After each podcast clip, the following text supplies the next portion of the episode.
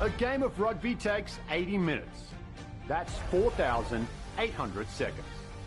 But it only takes one to win a scrum, to steal a line out, make a break, and score a try. One second for a hero to become a legend. For one team to become champions.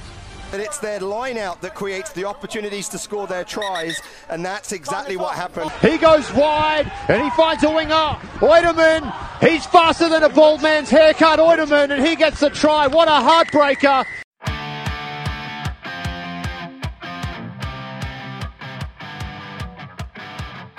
Hey folks, and welcome to MLR Kickoff. We have an absolute bumper show for you today. The commissioner, the big dog, George Killebrew, he's going to stop by a little later to sit down with our very own Professor Pete Steinberg. And if there's one man I love more than George Killebrew, it's Brad Tucker, the Seattle Seawolf. He'll join us in studio as well a little later. And then the professor, as always, You've gone attack, you've gone defense. Now we're going deep into the transition. The professor's lab, he's going to pull back the curtain and make the most confusing part of rugby less confusing. Pete, speaking of transitions, let's talk a little bit of your life right now. Different week, different hotel room, same hotel. We're trying to figure out if you're back, yeah, back Chicago. in Chicago, Dan. Back there in Chicago, same hotel different room, um, as you'll see, talk to the commissioner from the wonderful United Club in O'Hare, uh, um, in the B concourse. So thanks to the United Club and their great internet. But yeah, on on the road again. But Dan, like as a Kansas City native, mm-hmm. how are you feeling today? You feeling pretty good after the uh, exhausted uh, football win? exhausted. I love the uh, and sorry, to, I know our commissioner's in Dallas, and not to offend George, but I love the stat that came out that uh, Patrick Mahomes was able to drive pretty much the length of the field, kick a field goal to tie it in 13 seconds, where Dak Prescott took 14 seconds to run 25 yards and then not spike the ball to have a shot to win the game. But sorry, Cowboys fans, next year. There's always next year. The Chiefs, yeah. though, we they stay alive. Exciting stuff. Yeah, yeah. So I'll I'll, I'll tell you. Um, you know, I don't watch a lot of football. I used to watch a lot, just don't have time now. But you know, it's a playoff game, so I'm watching it. And, you know, great game comes down, you know, Buffalo score, they go up 13 seconds to go. I'm like, this game's over. Time to go up and put the kids down. Go up, give Penelope the story, you know, tell her the story, get her down, come down. And as I come down, I see the Chiefs celebrating. And I'm like, what happened? like, how could the Chiefs be celebrating? So I probably missed like the most like I, I like they said like the last minute like the most exciting last minute of NFL NFL playoff history. I saw the first 47 seconds of it, but not the last 13 seconds, and missed the overtime. So, you know, I, Penelope will hear that story for years. Listen, we're not we're not the NFL kickoff, but uh, we'll give it a little time. It is the, the, the biggest sport in this market, but Josh Allen was the best quarterback on the field on Sunday night, and I felt bad for Buffalo and Josh Allen and the Bills fans uh, but you know, the final score is the final score, and the Chiefs continue on. And uh, yeah, let, let's hope that we can have a weekend like that in Major League Rugby to kick off in a few weeks, Pete. Yeah, and let's let's take it back to rugby and give a shout out to um, Emilie Bydwell, who in her first tournament as the U.S. Women's Sevens head coach um, managed to pull off the win in Malaga. Had a um, and some great performances in that final against Russia. Was uh, a, a really great great performance. So lots of lots of good stuff happening over there with the uh, women sevens, and it's great to have a women head coach on the circuit. Now, would she be on your coaching tree?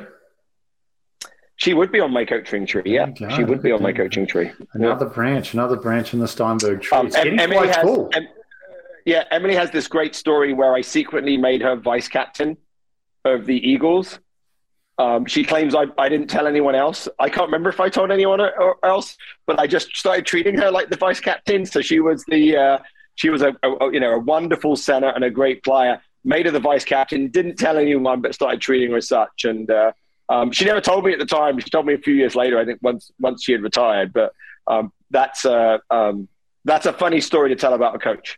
So she's got a good one on me. Yeah, there you go. Good stuff. And then they're off to Spain now, right? Well, well, yeah. So, so in um, staying in Spain, Seville. Um, sorry, they're so, headed to Seville. Yeah, so, yeah, they're off to Seville. So they're in Malaga, um, uh, off off to Seville. You know, lots of issues for both the men and the women.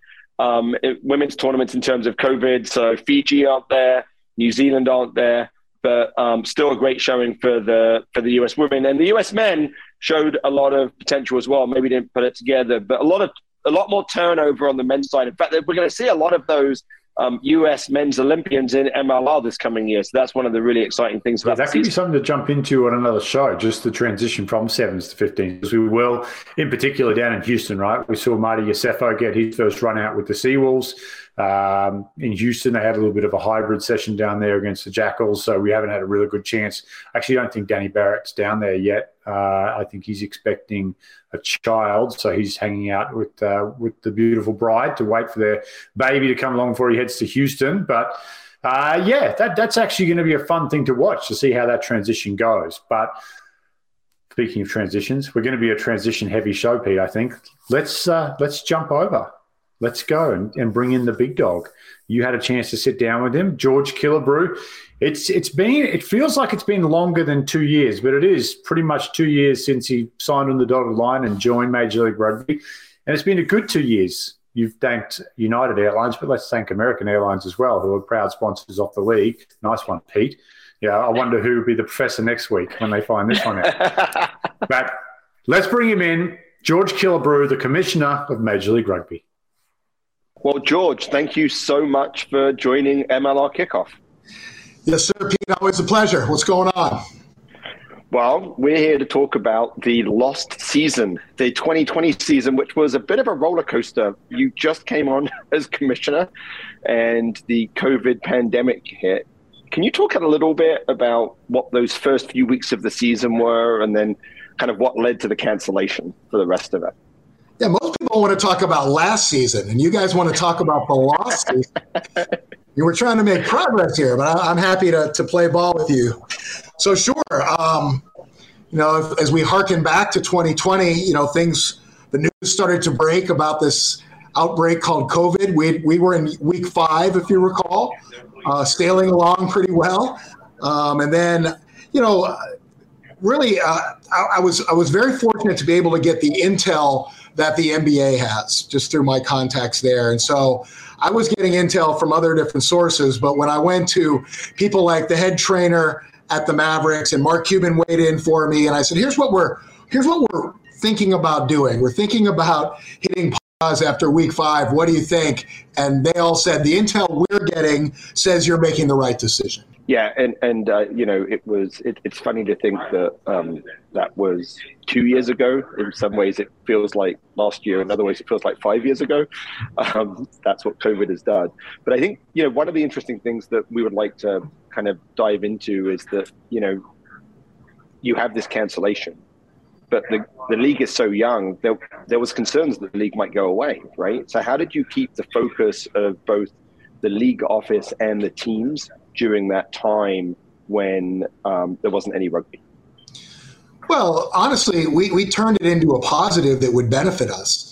And, and really, how we did that, we did it in two, in a lot of ways, but two very particular ways. One, um, our board of directors, our board of governors, and our owners voted to pay the players as if we played an entire season.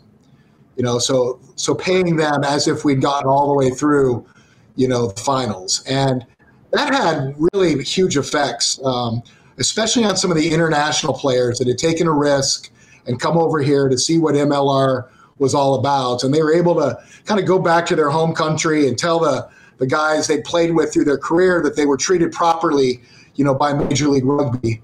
Um, and that was a really watershed moment for us because uh, we got a lot of feedback from a lot of people saying, "Wow, you guys really did the right thing by taking care of these players," and know, and then which led into really the second benefit. And the second benefit was we literally had a year from the day we shut down to the day we reopened to work on the business of rugby. Um, and this league had never had that kind of time to spend the time working on grassroots rugby, ticket sales, sponsorship. And I understand we are under kind of this umbrella of COVID, which did make it easy, but it gave our teams and our league office literally a year to prepare for the, for the upcoming season, which was very needed in our case. And, you know, I read all the same kind of message boards that you did, Pete, about people wondering whether we were going to make it. And that was really never part of the discussion. Um, you know, 80% of our league budget goes to our players. It goes to our players' salaries, it goes to their insurance, it goes to their their living accommodations and, and everything. So that's that's where the real money in this league is and where it goes. So, you know, we, we feel pretty good, or we felt pretty good back then that given a year to get ready for last season, that we would use the time wisely and we'd come back stronger. So, so let's talk a little bit about like the, the business of the league because, like you said, you came back stronger. We like the league came back with American Airlines, Guaranteed Rate, and Geico. These are household names as league sponsors coming out of a canceled season. Was it easy to get those guys on board after 2020, or was there an eagerness to be involved in something that was so new and exciting? Yeah, nothing's easy, um, as you guys know. I wish I had a great example of something that was easy. Um, no, you know, I, I think it's, it's a combination of things. Like, I think that, you know, prior to that, we had never had a cash paying sponsor in this league. You know, right. we, were able, we, were able, to, you know, do some some VIK deals, and we were important. I mean, don't don't get me wrong, but we were never going to survive and thrive until we started doing business with the biggest names and biggest brands in sports. And you know, it really started with American Airlines. They're a company that we knew very well, being based here in Dallas, where I'm based, and I had a, a pretty long history with them. Our chief commercial officer had a long history with them, and we kind of knew what they were about and what's what's in their DNA and what's important to them. And we knew what we were about and what's important to us. We were able to, you know, come to an, a relationship that was really more than just a traditional sponsorship. And then when we announced that, it was kind of the domino effect. Some of these other Fortune 500 brands that we were talking to, like the two aforementioned, you know, Guaranteed Rate and Geico, they very quickly thereafter joined as well. So you know, uh, it, it was a, the beginning of a pathway that got even better, you know, last season where we ended the season with 10 cash paying sponsors. And, uh, you know, are we getting, you know, the type of revenue from those that we really want? Ultimately, no, but you have to start somewhere, right? And right. you're able to do some really important deals with some really important companies. And we just, our messaging was very simple. It's like, jump on with us, grow with us, and let us prove to you that we are a good entity to be involved with. And then over time, we hope we can raise your investment in what we're doing. And that's exactly what occurred. So there were two big things that were in this like never-ending off-season of 2020 that were launched by the league. So, so one was like really exciting, and it was the uh, um, MLR Collegiate Draft. And then the second one, and this this is this goes to your comment about no one having time, but suddenly there was time for the teams to really invest in the grassroots, and the league um, uh, launch their grassroots development initiatives. Can you talk about both of those and, and how important they will be as foundations of the league moving forward? Yes, absolutely. You know, um, the glaring hole when I first got here was there was no pathway or the completion of the pathway from youth to academy to collegiate to professional. We were missing that collegiate draft, that that that pathway to join MLR, um, if you indeed choose. So, um, and and that was already on the drawing board when I got here. It just wasn't in existence. And you know, I, I just wanted to make sure that our rugby experts were able to say to me that if we have a collegiate draft and we make 24 selections, which would be two rounds of 12 selections, that we'll have more than 24 athletes register for our draft. You know, I just I wanted to make sure that, that you know we weren't kidding ourselves, and I was assured that in the collegiate game we were very healthy, um, and we would have way more than 24 register. So I said, let's do it. Obviously, we weren't doing it in the best uh, kind of way because of COVID. We weren't able to do it like the NFL does it or the NBA, which is very dramatic. And people are crying, and moms are hugging their sons, and announcers are crying, and commissioners are getting booed, and you know the, the traditional fun of a collegiate draft. But we had over 400 collegiate senior rugby players register for our inaugural, inaugural draft, and we made those 24 selections. It'll be uh, a monumental thing to look back on a bunch of years from now when when we uttered the phrase, you know, with the first election in the inaugural Major League Rugby collegiate draft, the Dallas Jackals select Connor Mooneyham with the number one pick. You know, that was- and that's yeah, and, and it's funny because we've spoken to Connor on the show, and he's talked about how like he, he was crying and dancing and hugging his family. It was just happening at home.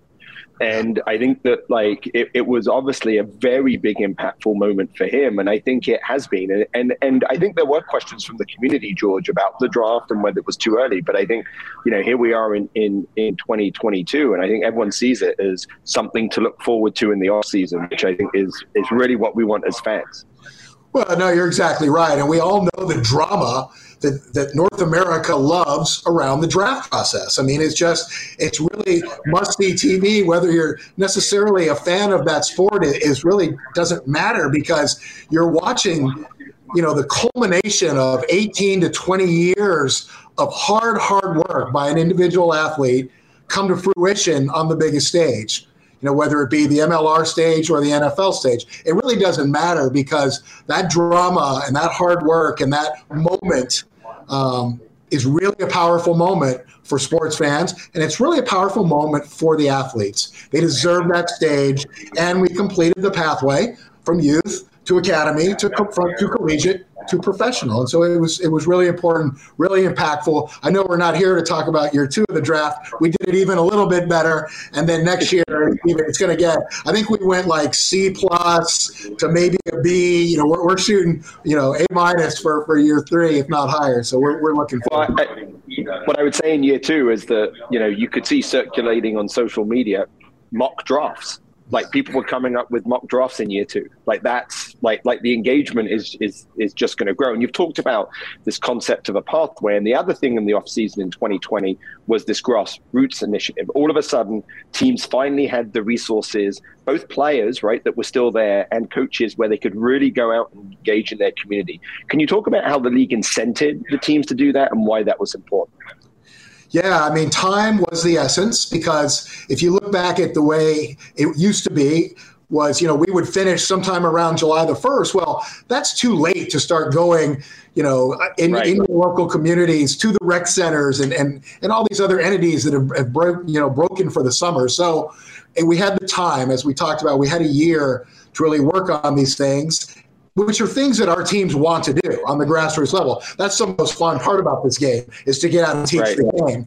But we we we put a little kind of cherry on top of that by incentivizing the teams that we were gonna we're gonna rate you, uh, which we do with our teams on, in a lot of different um, methods, but we're going to rate you and rank you on how you did in these efforts. And if you did really well, you're going to be able to earn extra salary cap, um, you know, which is what everyone wants. And so we were able to throw that carrot on top. Um, and everyone took as much advantage as they could, but it was a bit, a bit unfair too, because in certain parts of the country, where you were really hard closed, right? California, and New York, and states like that, you know, that's they were shut down. Places like Texas, they were like, oh, maybe we'll allow certain things. So we, we had to we had to take all things into consideration. All the teams want to do this. It's not like we have to put this incentive over the top, but a little healthy competition never hurts anyone.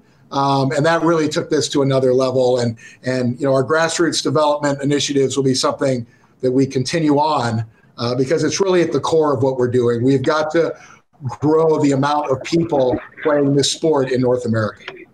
Yeah, and I think that's important. We have to grow the number of people that play because the more people play, the more fans there are, right? And, and the grassroots initiatives get parents involved. It's, it's just a great marketing um, opportunity. It's great the teams will be able to do that. All right, so enough of the ancient history of 2020. Let's talk about the relatively recent history of 2021.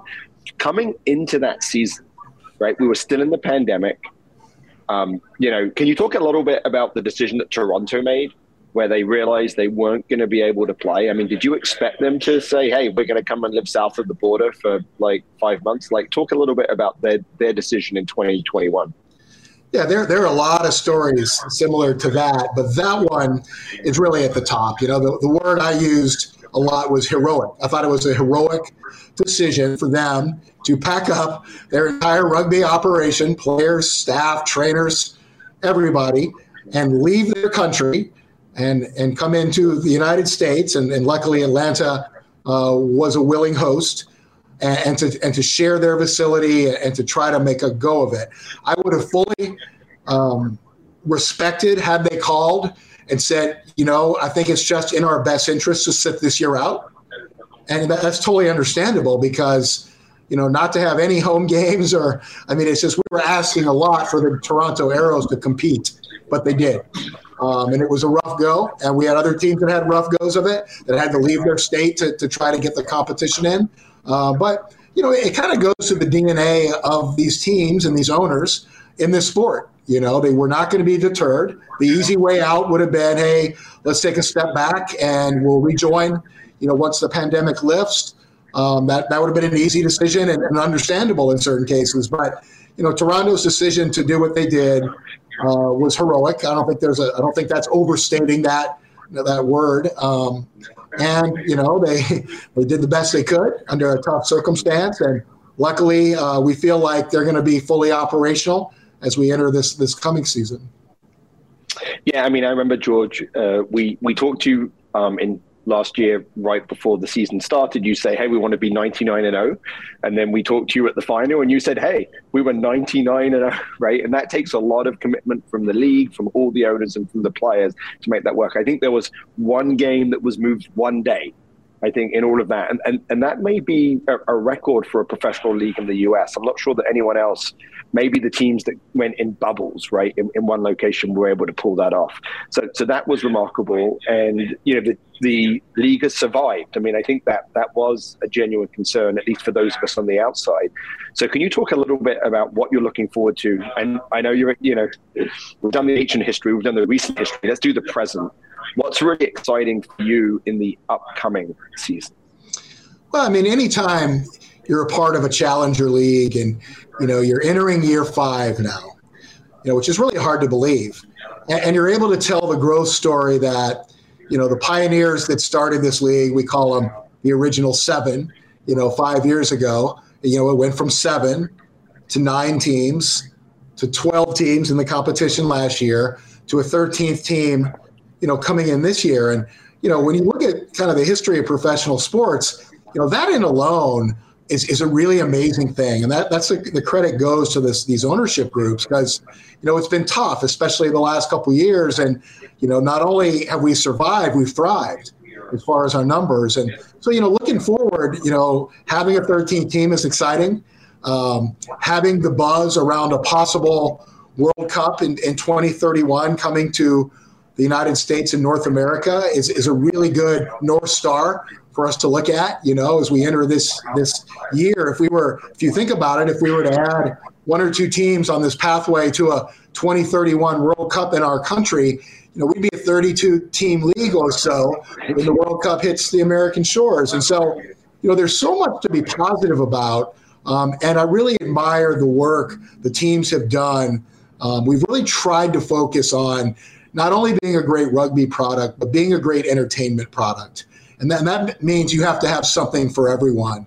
You know, you can't just have great rugby and call it a day. You have to be a great entertainment option in your city. And we spent a lot of time with that. We did. We brought all the leagues, salespeople, and marketing people to Dallas. We had over 50 bodies here on a, on a two day retreat recently talking about just the fundamentals of running a sports franchise from ticket sales to local sponsorship sales to local marketing to local broadcast agreements to community relation activities in your market and how to be great at it you know because it really is the combination of all that that's going to really take this league to another level. So i'm excited to see the progress we've made there at our team level as we kick it off here very soon next couple weeks. Um, and having a full slate of teams and, and a, and, a, really robust broadcast agreement that we're going to be announcing here shortly with, with one very dialed in partner uh, rather than sharing it as we've done in the past.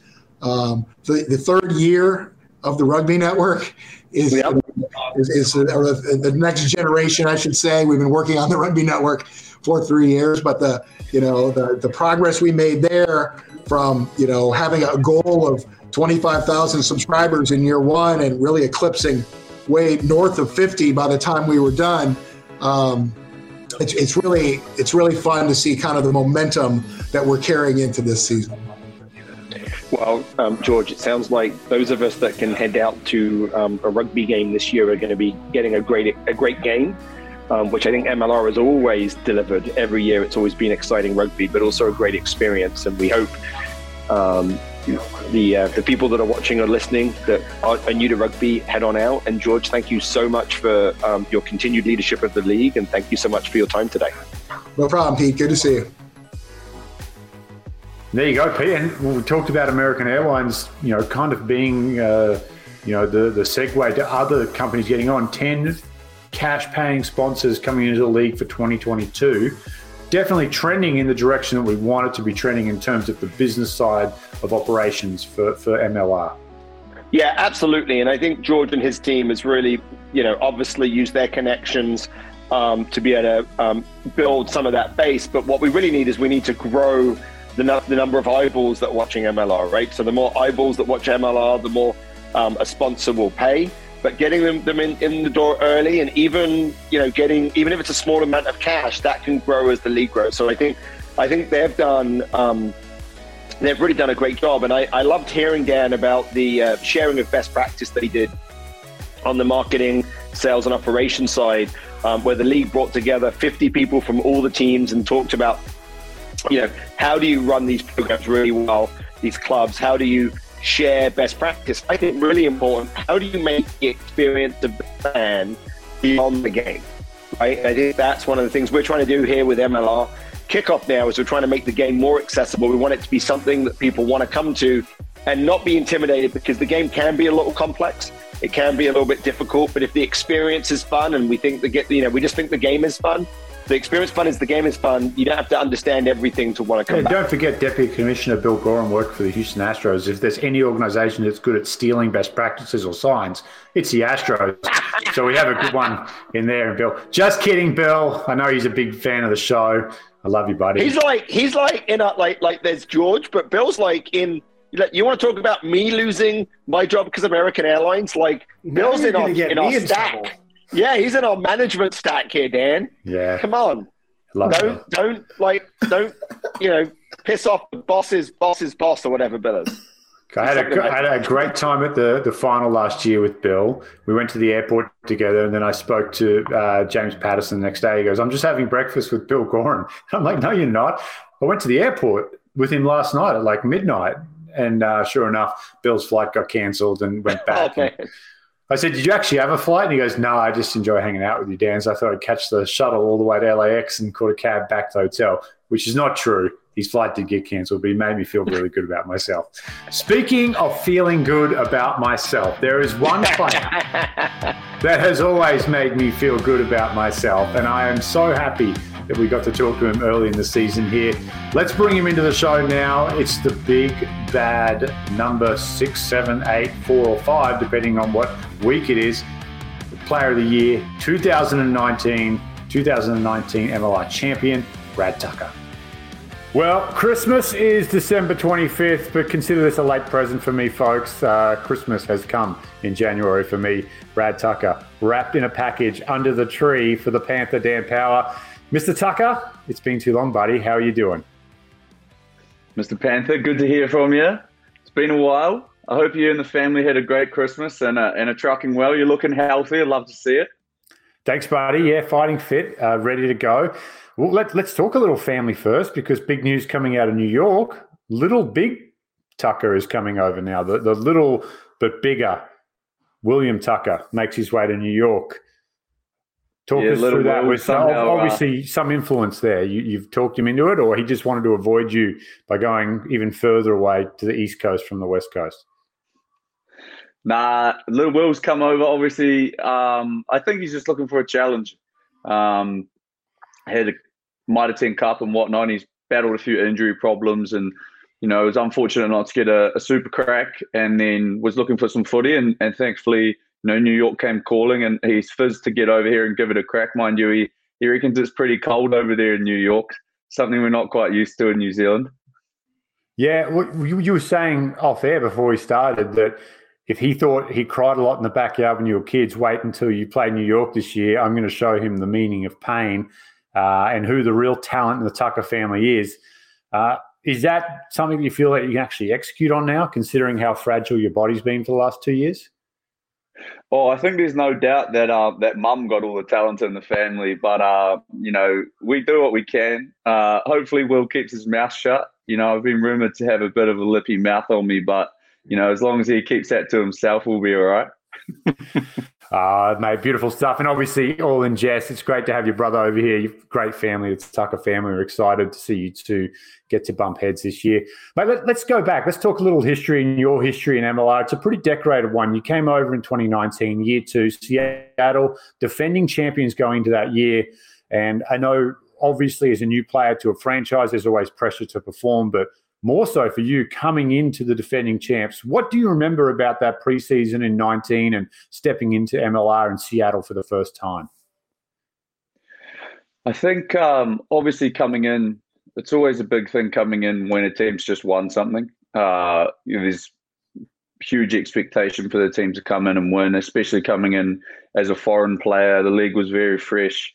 Uh, there was a number of us that came in, uh, and that made it a lot easier. The team did a good job. We we all stayed together and got to learn America, got to learn Seattle together, and sort of and grow that way. And I think that helped a lot of us gel. JP Smith um, back then with Stefan Coetzee and all the Canadian guys were we were all staying in one big place, and it helped us grow as a unit. And thankfully, we had a you know strong season. A lot of those guys we played a lot of minutes together, and you know it, the team already had a great culture and it meant that we could form a culture around each other and then add that to the group. And I think, you know, it helped the team. Well, I hope we helped the team uh, obviously achieve what, what the team set out to do. Um, coming out of New Zealand, it was obviously, um, I'd be lying if it wasn't a big change to, to what we were, what I'd been used to. But, uh, you know, a lot's changed in that time, but it was definitely, uh, and the team had you know issues with visas and, and, new coaches coming over. So there was a lot of challenges in that first year but i think it really brought the team together and, and obviously the results speak for themselves in the end. Yeah let's talk a little bit about the final. Let's talk about the, actually the whole run in into the the off season there. You played toronto at home in the semi-final. Tight game. Always felt like you guys were in control is it always, and you've played in a lot of big games, so for, for people new to rugby, there's always that risk of looking a game ahead. And I think everyone's always dealt with it in their career. Do you remember much leading to that week in Toronto? A dangerous team. You had them at home, but there was always that eye hey, we're going back to the, the big dance here in San Diego again. I think uh, we thankfully actually got our pants pulled down by Toronto in Toronto that season. Um, we travelled right. up there. Yeah and and we got absolutely spanked. So and we also had uh, had drawn with or drawn with Utah the week before, I think, or two weeks earlier. So we were actually in a not a rut, but we weren't playing our best footy, and we knew Toronto was going to be a massive test. Um, so we we sort of, you know, I guess everyone says no. Well, the semi was our final that day. We knew that if we played like we did against Toronto again, we'd get spanked. Um, I think I'm remembering correctly. The boys came out firing, and then we we showed up on defense to, to, to, finish the game off. So, I, yeah, it was a big week, but definitely, you know, I think we had to settle to score. With Toronto was our was our attitude going into that game. Yeah, I do remember that last round against Utah with the draw. I, I, almost felt as though Utah had kind of exposed a few chinks in the Seattle armor with the kicking game. Obviously, Matt Turner was was in his prime back then at fullback, but not a strong kicker of the ball. Great ball runner, creative player. Utah kicked to the corners really effectively and turned that back three around and defended well and put you guys under an immense amount of pressure. But yeah, Toronto. I uh, I did forget they gave you guys a really tough run up there in Toronto. So let's go final now. San Diego, heavy favourites at home, like heavy favourites. Uh, I think everyone felt that Lightning struck year one for Seattle against Glendale. It wasn't going to strike twice. It took you guys 80 plus minutes to get that Lightning back in the bottle, but it happened. What do you remember of that big day? Um, I was I was excited to be honest. Honestly, personally, I'm always one that uh, I don't dwell on losses, but I always remember losses. And San Diego had tipped us up twice again going into the game. I think that had a great season, and it was almost a bit of an underdog mentality that we took in. But you know, w- with lots of sports, especially with rugby, it can come down to the last minute, and you know, a few things go your way. And uh, the boys, to, to, their credit, we had a lot of help from the guys came off the bench in that game, and we really finished strongly. Got ourselves back into the game into a situation where anything could happen in the last five minutes, and you know it took longer than five minutes, and took old uh, ex player, legendary goal kicker Brock Staller to take his head taken off uh, to win us a penalty and kick it in the corner. And we knew we sort of we backed our maul. we backed our uh, we backed our kicking game. We backed our maul. Uh, we scored a few tries off lineouts um, in that game, and then obviously culminating in the last try, uh, which I guess you know got the job done in the end. Yeah. Uh, hey, I'm gonna I'm gonna Kanye you here. I'm, you're Taylor Swift. I'm Kanye. I'm gonna let you have your moment when you can talk us through that try, but I want to rewind just a touch. Joe Pietersen kicks a field goal, puts him up what did you guys say on the way back to halfway? With in hindsight, right? Sports an easy game to play in hindsight. It was probably the wrong call to kick a field goal. Territory and keep the pressure down that end of the field. You know, they probably hold on and win that game. He kicks it, but what do you guys say on the way back to halfway? Um, look, mate, I started I started celebrating when he kicked that field goal because we had a chance. Uh, I knew we had a, a, game plan off kickoffs to, to plug it deep and put them under pressure, and whether that be from a turnover or them kicking it, uh, which they ended up kicking. But for me, it was like fire the lads up. We've got a chance here, three big minutes or two big minutes, whatever it was. We just got to score a try to win the game. So I actually uh, poor old Skip Ricky. I don't know what he was saying, but I was screaming at everyone that we were on here, lads. So that was a lot of the chat. And I think, you know, guys started saying that and the energy immediately just picked up as we jogged back to halfway. Um, everyone reared after that kickoff and, you know, they were like, well, obviously we should get, get, get out of our own 22. And uh, again, as I said, back the line out and, and hopefully something good happens after that. Yeah, I, I, wouldn't put it up, up there with Matt Dunning's field goal uh, for the Waratahs down by four and kicking the field goal, but you could see the difference. Normally, in a big game moment like that, San Diego celebrating, they were very placid after that field goal. There wasn't a lot of like the crowd went nuts, but San Diego, the Legion, they were kind of a little like, what was that the right thing to do? And all right, now we fast forward. Brock Staller gets decapitated. You get a penalty. Go to the corner What's the line out call? I hope you've changed the call so you're not giving anything away for the 2022 season. What's the line out call? What's the communication like between who was it was uh, was Coetzee still on then at hooker? No, uh, Dan no. Trierweiler had come on. Trierweiler, that's up. right. Yep, yep. So what's the chat? You, the pack, uh, was Rick? You were doing lineouts, or was Riekert doing lineouts that day? Uh, Rick was calling lineouts, but I think you know at that stage, uh, well, we were throwing them, most of them was going to him or me. So it wasn't rocket science, but we knew Dan had a good seed. We knew Dan had a good seed, and we knew San Diego would probably try and defend them all. So uh, Rick stuck one up on himself. Uh, funnily enough, I was actually his back lifter and kind of done my job too well because I got spat out of that maul pretty quickly and um, latched back on on the end. And, uh, you know, uh, yeah, managed to get the ball in my hands and the backs came flying in. I had to make sure Shalom Suniula didn't get his hands on it because he probably would have dropped it or something. Um, so was, it was a bit of panic stations for me when I saw them coming in ahead of me because I fell over and got up and ran around. The next minute, I see Shalom near the ball, and I was like, "Oh, he doesn't know what to do in there."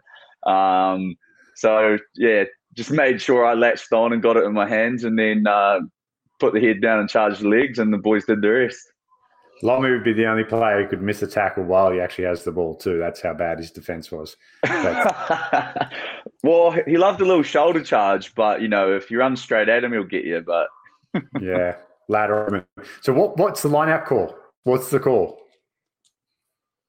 Just a middle line. I couldn't even tell you what the calls were from. You don't even remember the change. They've evolved that much. You know how it's like you'd sit there and it was uh, the great the Chiefs win the Super Bowl over the 49ers, Tyreek Hill, the downhill play. It's Wasp.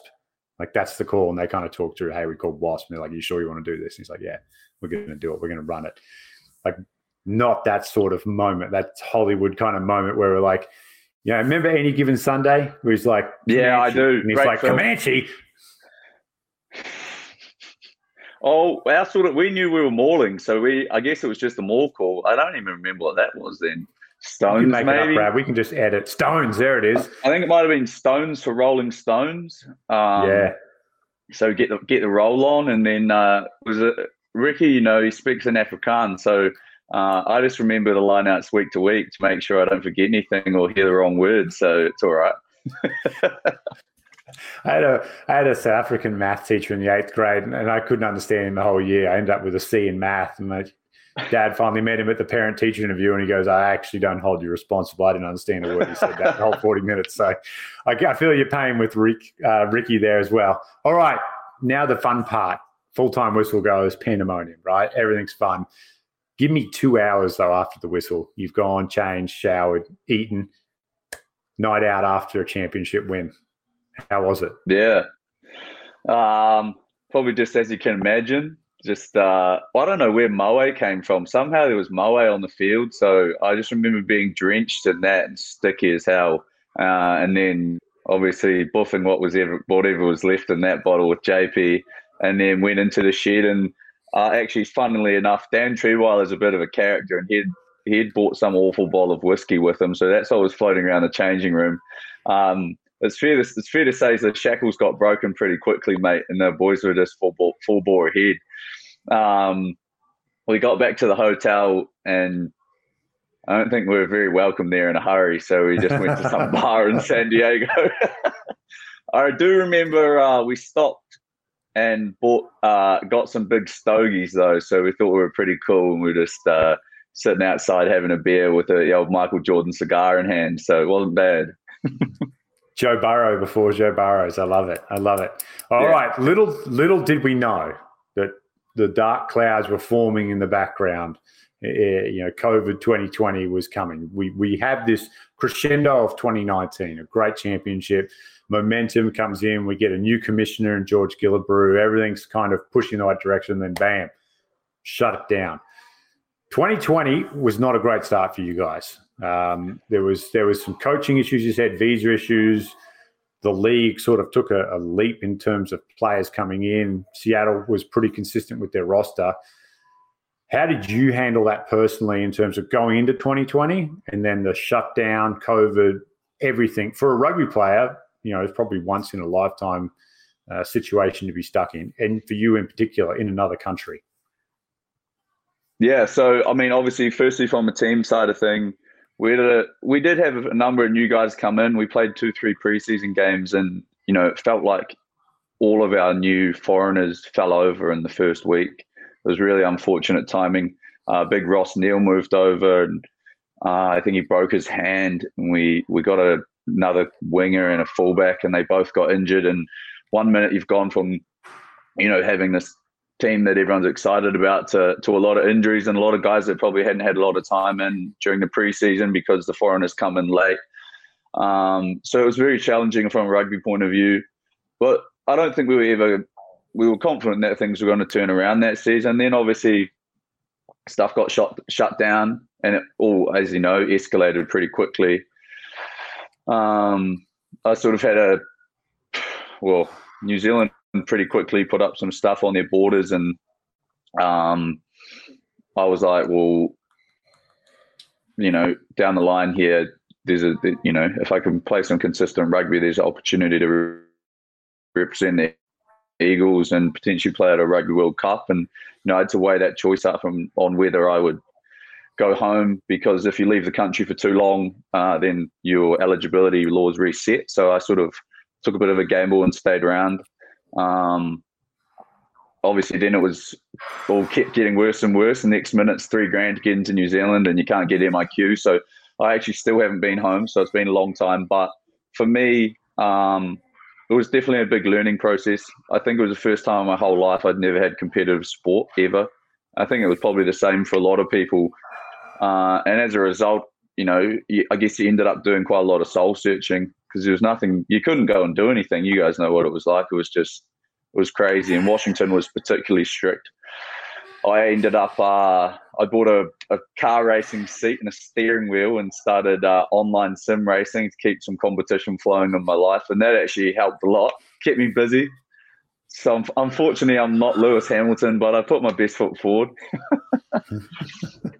um, and then what we were lucky uh, to get some rugby in the later later half of the year, which was was real exciting and, and fun trip to to Bermuda with those guys and get the legs pumping again. But apart from that, it was a tough year. It was a hard year to train and do anything in general. And I think you know personally, I look back and after my last season, um, I'm just was like, man, needed to think of more ways outside the box to to stay conditioned and in a situation like that because I guess that was probably one of the biggest challenges. Yeah, it was, it was weird. There was a lot of players that went through. Uh, they got a taste of retirement, right? Like, like I said, competitive sport was gone, and some players like this is actually quite nice, and they never came back. And they said, "Yeah, I'm okay with this." Others freaked out. They're like, "I'm not ready to retire. Hang it up." And they came back when they'd said they were done. Everyone's looking at Shalom again here, just won't retire. Um, but you know, you come through it. Let's let's talk 2021. It, it, was a bit. It was a mixed year for you guys, and again, the injury bug struck up there. Uh, for yourself in particular, you've come off Player of the Year 2019, abbreviated season 2020. You're chomping at the bit 2021 to get Seattle back, you know, to where their fans want them in, in the playoffs and, and a top team. And then the injury bug just strikes you down. How was that and dealing with that throughout the year? Um, mate, it was real challenging. Obviously, on a personal front, it started real early, and I, as you just alluded to, obviously come in with huge expectations and goals for the season. Um, you know, trying to put 2020 out of our head and build on what we'd been doing in 2019, and and the small taste of 2020 that we had, and just add to it. Um, you know, I was hurt before the season even started, which was just tough. Uh, and and a lot of guys fell over again really early in the season and got us off to a challenging start.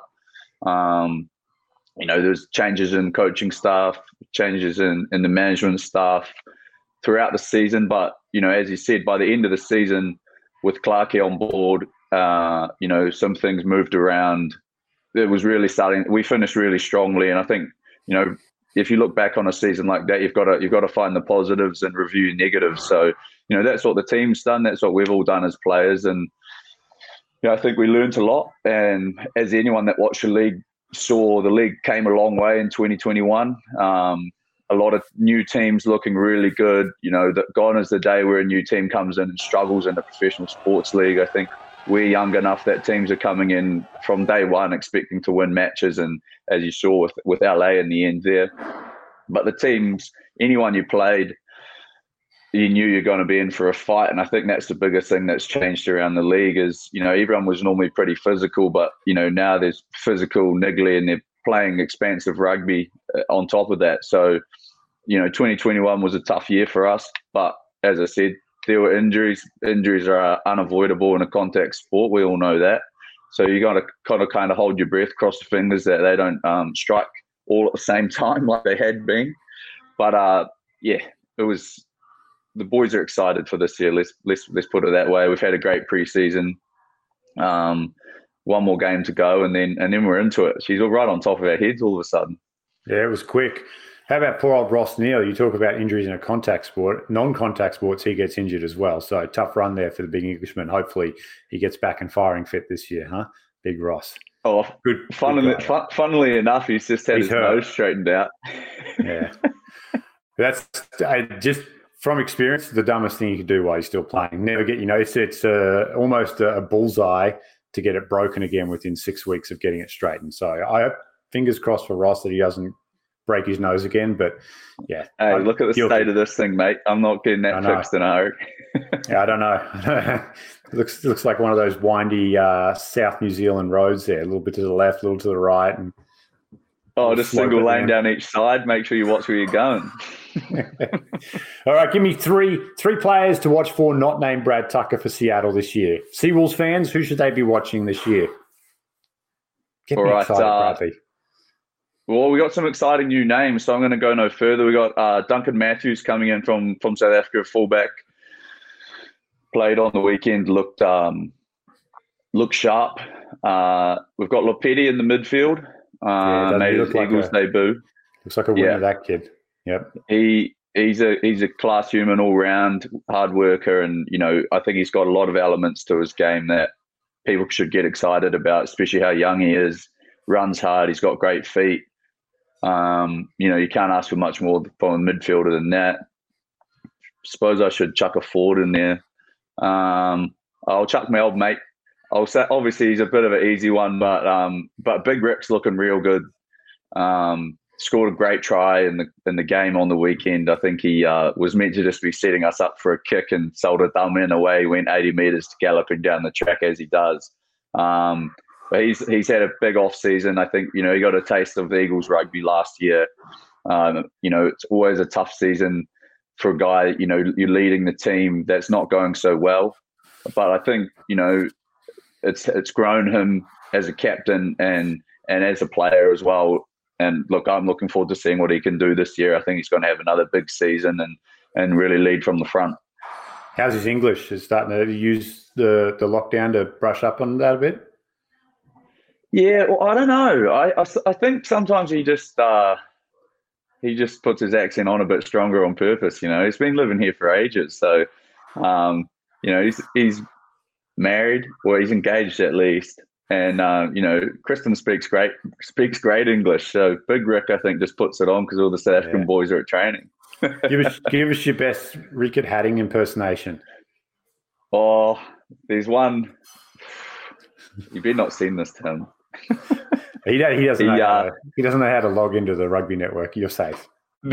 oh yeah, yeah. Uh, no, he he loves coming up to a line out, and uh, you know, obviously everyone's listening for the calls, but Ricky uh, Ricky has this thing where if he's going to call something a little bit complicated, he's like, "Listen, listen," and he always just gives you a big, loud "listen, listen," like a little bit like that. I can't do him any justice, That was but that was that we- was pretty we- good. Yeah, well, that's pretty much how he talks. We love uh, we love winding him up about that because he says it all the time without noticing. It's his little his little tick. Yeah, I think he's normally talking to me. I don't know why, but you know, probably off of the fairies. Yeah. That's where we're going now, buddy. We're going off with the fairies because we've got to wrap it up. I could do this for four That's hours, but I miss you. I always miss you, buddy.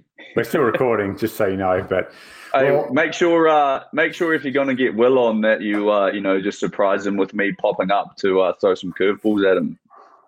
yeah, we can do that. I think I think like the Battle of the Brothers. Maybe we'll look at that uh, when you guys play New York. That sounds good. Yeah, we'll get get to the bottom. Actually, we should get your mum on that week as well. Get the No, you don't want to hear it. The amount of the amount of be nice to your brother texts that I'll get that week will just be ridiculous. Is this the first time you guys have played each other? It is for Will and I. Um, I've played with Will when he just came into. I was we both played a bit of club rugby together, and then uh, James and I have played each other in in Mitre ten a number of times. And the week leading up to it's just pain with mum and dad. They uh, they constantly draw back to this one time when Damian McKenzie played Marty, and they had a big spat all day. They were going at each other, and um, mum and dad are just like, "Don't be like that," all week, and it just never stops. But I think we both got caught on camera being grubby to each other a couple of times. I just remember coming on. He started, and I came off the bench against him. The first ruck, I just got "Welcome to the show" from an elbow from him, and then uh, one of my uncles recorded me. Um, you know the old classic push his face in the dirt, but it got caught on camera. So, uh, classic. Have you ever seen the uh, the Brett and Josh Morris one where they have the play fight and referee sprints in thinking they're having a for real fist fight? Maybe. Yeah, maybe see that, that's tee- probably more me that and up. Will. That, that might be me and Will. We get on a bit better. I was always trying to defend Will from James, so we'll probably be all right. James is the James is the nemesis. We'll get him over eventually, two or three, if you'll be in the league. The Suniula is Yeah. 2.0. he's the niggly middle child, you know. Just he's the negative one, always miserable, and Yeah. and uh, and likes causing crap. I'm the middle child. Well, you got me red too. All right, Bradley. No more Righto, insults. Excited, mate. 2022, you're going to get back. You're going to be fit. You're going to be in great form. One of the top players in the league. It's always been a pleasure to watch you, buddy, and hang out with you. And excited to see that growth. And hopefully, uh, USA uh, Eagles call up not too far uh, away for you as well in the future. Yeah, Appreciate hopefully, it. mate. Keep the head down. Appreciate it. Appreciate you guys. Keep it up. Thank you, Brad Tucker. And Pete, firstly, let me just thank you for stepping aside and letting me handle that interview. True friend, you're like, you know what? I'm probably not going to get a Oh, word in like, I don't anyway. I'll in say out. I did not want to get in between you and Brad. That you know, that's I, I was I was very happy to hand that that one off. But I think you know one of the interesting things. You know, we you talked about being at the final and hanging out with um, with Bill Gorin. I got a chance to hang out with Brad Tucker at the final last year, and he's such a such a good guy, such a smart guy. Um, you know, he's he's going to do. You know, he's, he's a great player, but I think he's gonna he's gonna have an impact on this game. I think after he stopped playing, that might be even bigger than his impact as a player. But I love the fact put down roots in Seattle.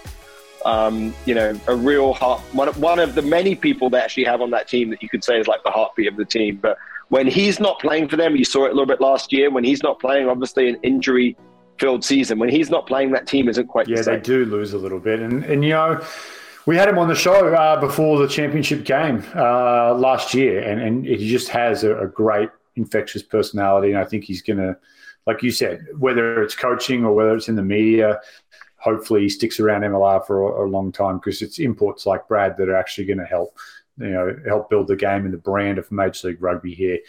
And boy, I just, love, I just love. I can't wait for his brother and him to play in May. We're gonna get, we're gonna try to get the whole Tucker family on the show the week leading up to that and see if we can, you know, get some rattle Yeah, some of those awesome. skeletons in the closet. Am, But, am- uh, am I allowed, or is Brad going to take my spot and, and, and, and you're going to bring his brother on? I'm, I'm not sure that I'm going to be allowed if it's the three of us. It'll be tight. It'll be like the Four Brady, the opening to the Brady Bunch, right? They're all the panels, you know, it's three three sons, three daughters, you and me. I think we'll have to get his. Uh, is it James, the Super Rugby player, on? And uh, Yeah, the middle brother. parents. Yeah, mum and dad. Yeah, yeah, yeah. No, I well, mean, we, we just jump on one of their Zoom calls, like one of their Zoom catch up call, family calls. We'll just like, you know, Zoom crash it. yeah, it's just it's just typical, you know, dysfunctional three boys. You know, yeah, not what could go wrong. What could go wrong? It's going to be great. All right. Speaking of things going wrong, if they go wrong at this part of the game, you're going to be in trouble. It's the transition. Something's gone wrong. There's a turnover, kick downfield. It's the confusing part of the game, right? It's when we get the clarity in American football of a line of scrimmage, boom, separation. Rugby sometimes can be a mess. Transition more so than other. You're watching your team, they've got the ball, all of a sudden they don't have it. Pete, define the transition first for us. Like, Well, I give think, us you know, a Dan, simple explanation. Well, you know, you do a great job of, of using American sports analogies. And I think the transition is most in rugby, it's most similar to that in basketball. Right. So in, in basketball, when there's a turnover, there's a moment when the defense isn't set and you want to maximize that that moment. And that's what's true here. So there's lots of different kinds of transitions, but a transition fundamentally is when the in, is when the possession changes. And when the possession changes, the attack that had the ball, right? They now have to be on defense, but their defensive structure isn't in place. So that means the team that has turned the ball over and now has it has an opportunity. And, you know, there's often like some people talk about three seconds, four seconds. There's an amount of time that you have which you want to use before the defense builds structure. And Dan, if you remember, we talked about structure and defense. Defense lives on structure. Attack doesn't need that. And so when that ball is turned over, when you've got that ball, you've got three, four, five seconds where you need to find the space, find where the defense doesn't have their structure built, and you need to attack it. All right. MLR, who's the best transition team? I'm a new fan. I don't have a team. Who should I be watching at the transition? Who does it best? Well, I think one transition is the kick, right? That is a change of possession. Now, it's a deliberate change of possession, right? And so you'll say, we're going to give the ball away when we kick because we're going to gain territory. And probably the team that would be the scariest team to kick to. And I think this, I think they're also very good in transition on turnover. So when the, the attack loses one contact, knocks it on, drops it, all of those are different opportunities of transitions. And that is the Utah Warriors. Because what they have is they have some of the outside backs of the wings and fullbacks like Mikey Te'o, who are very instinctive. They don't need structure. They don't need, you know, um, a place where they know what to do and everyone knows what to do the same thing. You need intuitive and instinctive players.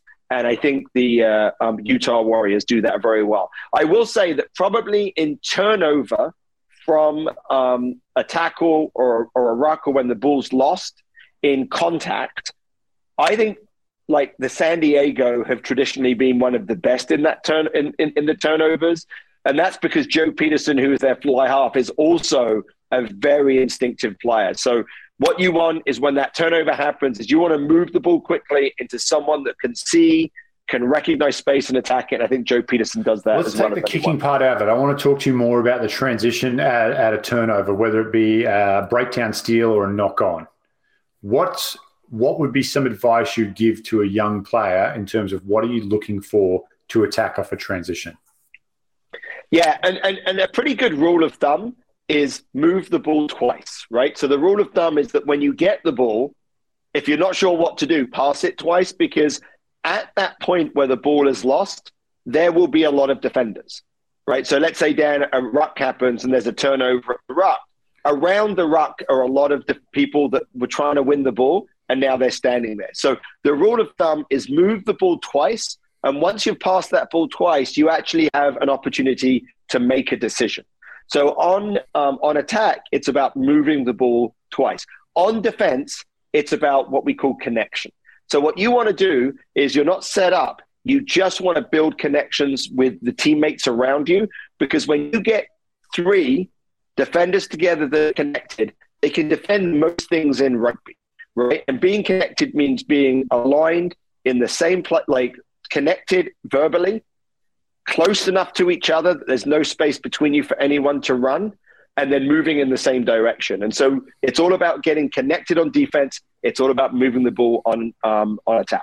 So if I'm an attacking player, I'm looking for a disconnection or a mismatch in the defensive line. Right. A player's out right. of position. Man, that's really man. Have you played this game? Because that's that's exactly right, right? So, so, oh, and, and this is true not just in transition. You're always looking for places where the defense is weak, right? And so where the defense is disconnected, um, or, or, or where there's no defenders, that's where you want to go. I will say, Dan, one of the challenges on attack when the ball is transitioned is that the attack doesn't have structure. Now, they don't need as much structure, but if a tackle happens, you need support around you. Need players to come in and help you win that ball. So there is some risk on the attack that if you don't make the right decision and you don't go where the defense is disconnected, that you might end up turning that ball over again. Now you were you were very complimentary and rightfully so of Utah. I felt that one of the best transition players was Matt Turner through the first you know three four years of Major League Rugby. So if you want to go back and watch some old games, you know we had Brad Tucker on tonight. His teammate Matt Turner not a really strong kicker. So whenever there was a turnover, I would always be quick calling games to find where Turner was, and he would do a great job of counting heads, both sides of where the turnover was. He'd look to see if there's a fullback and wings had dropped quickly. If they hadn't, then he would call a kick in, and then or he would run. And he was very elusive, difficult, and that's where those players seem to thrive is in transition. Right. Those elusive and, and, players and we've already talked about the sevens players, right, that, that are coming into the league. And Matt Turner played um, sevens for England. Sevens players do really well in transition on attack because they're used to having a lot of space and they're used to having um, looking up and exactly you know what you said dan they're used to looking up trying to find that space and then attacking that space so when you look at someone like martin Iosefo in seattle that's a, that's someone who can add to the um, transition attack that Seattle has. So, looking to this season, is this something where you think Tom Mitchell for LA will, will thrive in that very, I mean, very I mean, good yeah. LA where where they've always been a very skillful, obviously well rounded team? Now you bring in a circuit breaker style player like Tom Mitchell, who, no offense to Matt Turner, is a little younger, has a lot more hair, and probably has a little bit more spring in the step as well. Uh, is he going to be a guy who's going to thrive on that transition? So I think so because I think one of the things that you know we talked about moving the ball twice. So when you've got a player like Matt Giteau who reads the game so well, and he's one of those players that seems to have time, you know, the turnover happens, you get the those hands. And someone like Tom Mitchell that can recognize space is just going to run to the space. And and Giteau's got the skills to get in there. So that's a that's a great call out, Dan. I think I we see with Giteau and Mitchell like a pairing that can really take those um, transitions and turn them into game breakers. Yeah, fun. They were fun to watch last year, and I think they've added some more weapons this in Ben Lesage and now Tom Mitchell as well. So look out. Demonte Noble, talk about a great transition player. Yeah, I mean, like again, people that can play in space some is so hard to one on one, and that's one of the reasons why in transition you want to be connected because you don't want to have those one on one tackles and and you know um, Dante's just like he is so hard to tackle one. If there isn't a connection, he's going to make the break. I mean, you know, I, eh, did LA get better even though they lost Adam Ashley Cooper? I mean, I know we, we're not doing the deep dive stroke, bro, but maybe, maybe. Yeah, potentially, you could be right. Well, there it is. Everything you need to know on the transition. You want to you want to tie it up in a package, or that was we feel good here. I, yeah, I'll, I'll you know I'll put a bow on it, Dan. Like you can't ask me to talk and not and not have me talk. Um, I think the transition is one of the hardest things to do, and it's something that has been getting better at MLR throughout the year. So I think transitions have become more important. I'm sure it's part of the part of the game. I mean, I would argue, um, you know, if we want to talk about young players, coaches, like what happens when the ball drops in in a drill down for the coach? The coach blows the whistle, right? But if you want to watch, if you want to practice transitions, when the ball drops, don't blow the whistle right? You want to give lots of opportunities. So I think transitions are going to be more as deep, better in the league they have. Then these transition moments will be more important for scoring, and therefore the teams that are good at transitions, both attack and defense, I think we'll see coming up to the top of the uh, um, competition ladder. Yeah, blood, blood, you've reminded me of the old DJ Alligator song. Uh, be careful, parents. So there is an explicit version, so make sure you do the uh, edited version. But what a great song that was. All right, that one wraps it up. But guess what? Guess what, Pete? Super Brew Pick'em is back. Gorgeous Dan. I didn't win it, but I was the best in this group. Uh, the professor. I mean, I can't do any worse, right? I think I think I was down with Man. the people that weren't playing anymore like like the people that just weren't for doing picks. That's where I was. I was making picks, and I was down with the people that weren't doing any picks. I know. We'll have, to get, we'll have to get. Uh, we'll have to get the new addition Ryan Ginty involved. He needs a, a, creative nickname, so that can be everyone's job this week is to get us uh, for a Ginty nickname that he can put on to his, our Super Brew pool. But that's back up and, and live. We'll make sure we get a, um, a link out or a way to sign up for that. We had good numbers last year. We'll try to build on it again this year. And make sure you hit up the chat box in there. The banter is always pretty good. I'll be pretty responsive in getting back to you unless uh, you beat me and I'm losing. I'm talking to you, Scary Larry, you genius. You're going to get me again this year with all those algorithms. Pete, been a good one. Appreciate it as always. Get some sleep there in the Windy City. Uh, again, thanks to our guests tonight, George Killebrew and Brad Tucker and the Seattle Seawolves for letting us borrow Brad there. At uh, I know season preps are getting pretty tight and getting pretty close. So thanks to Carly and Clarky up there for, for letting us borrow Brad for a little bit. That wraps it up for the professor, Pete Steinberg, Aaron Castro, Brian Ginty. I'm Dan Power. This has been the MLR Kickoff.